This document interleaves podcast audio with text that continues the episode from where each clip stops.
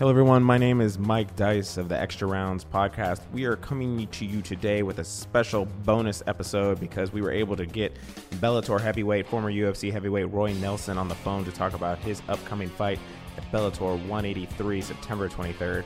Roy, thank you so much for taking the time out to talk to us. How are you? Pretty good. How you doing? I'm doing well. Thanks for taking the time out to talk to us. No problem. So, after almost 20 fights in eight years, is it weird for you to hear Bellator fighter Roy Nelson instead? Nope. Not at all. Is it kind of a refreshing, a fresh start?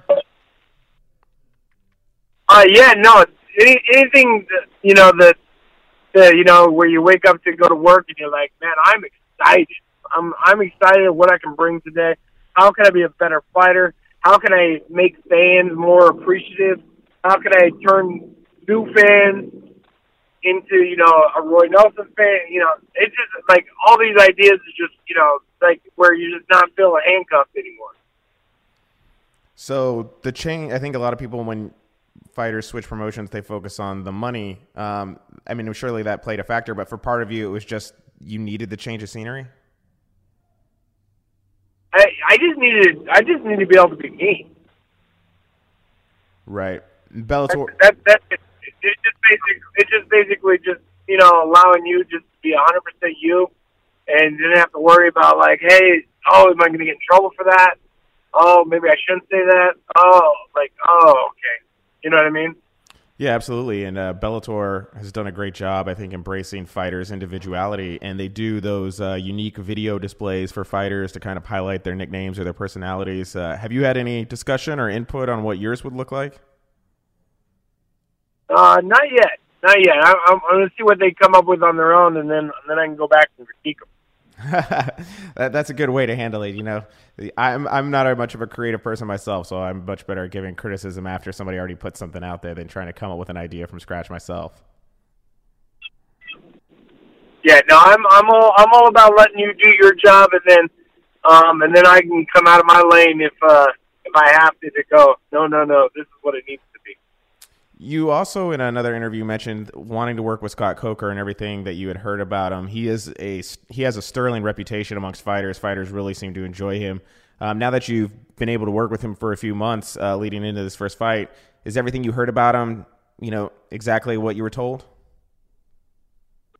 Yeah, no. Uh, the the stuff that I've worked with Scott with um, so far is you know nothing been on the up and up, and so that you know and what he says you know, his word is, is really his word. And in MMA, that that actually is pretty pretty tough. You know, uh, I've worked with uh, you know, Mike Kogan, you know, who works with Scott Coker, and he's definitely, you know, his word is his word, and that's the one thing that a lot of people forget about. And I guess in life is, you know, your word is your bond, and you know, everybody forgets that.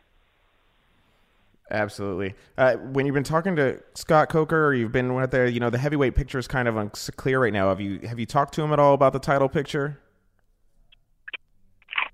Uh, no. Uh, we we've kind of talked a little bit, but we really haven't talked uh, hardcore because as soon as I found out I had Javi, I was I was more worried about Javi and then get through Javi first, and then um, I'll talk to him after, uh, literally right after my fight.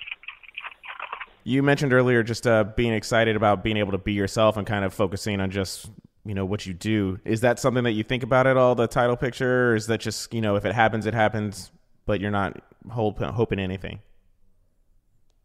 No, I'm actually excited for the, uh, the you know for the title, uh, especially in Bellator, because I think I think in Bellator the one thing about Scott is Scott takes the politics out of the game and um, lets everybody get a chance to actually fight for the belt versus um, like other organizations where it's all about pol- uh, politics. Does that mean you're in favor of the old tournament format that's kind of seemed to go by the wayside? You you mean the the only format that that works in any sport? yeah, that one. That one I'm all for. uh, sounds good. Um, and I was wondering if you had noticed that they're giving away a Fedor bobblehead the night of your fight, and if you had, what what you think of this Fedor bobblehead? Uh, you know what? I, I think it's cool, but it, it, it, I think um, fans would be more appreciative if there was a Roy Nelson bobblehead. You know, because that's what they're coming to see. And they're not trying to get a bobblehead; they're trying to get a ball, a bobblehead of Roy Nelson or uh, watch Roy Nelson fight. Any plans to release your own bobblehead? Uh, we're working on it. We're working on it. We, we're actually talking uh, merchandising right now, so we'll see. Um, as you've made the transition back to Bellator, you know the most notable thing for fans is that you get the return of the sponsorship money. Uh, has it been hard to kind of get that, that reopen those channels with sponsors after the change in the UFC? Uh, it's definitely um, it's different. Um, I think uh, if you're talking about MMA brands, I think the UFC beat you know beat them up, beat them up pretty good uh, by taking their money for the last you know couple of years, where it'd be like just the you know the the UFC tax, you know before you even got in. Uh, so it's it's basically just uh, I guess making um, the industry kind of under learn about the, how sponsorship actually works and um, how it like works in like traditional sports like NFL, Major League Baseball, basketball, um, and then how it can correspond into uh, MMA. Uh, so it's definitely different, but um, I'm I'm actually that's one thing I'm actually really excited about. Um, I've already got a blue chip sponsor, you know, with Boston's Pizza. So like I'm I'm I'm a, I'm just actually really excited having competed in both major organizations, uh, what is the response from sponsors when it comes to television? Viacom and Spike obviously has a huge presence in homes across America. Is it more appealing than what it was before? No, I, and it's it's basically to kind of go back to them and um, basically educate uh, different brands uh, about how um, like what's the difference between being on Fox Sports One and what's the difference between being on Spike?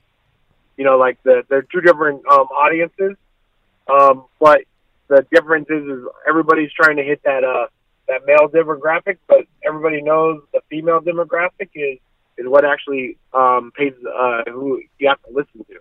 That's the one thing everybody in the UFC um, from my fans would be from the the guys be like, the only reason why I'm even allowed to buy this pay per view is because you're on the um, you're on the card. My wife loves you.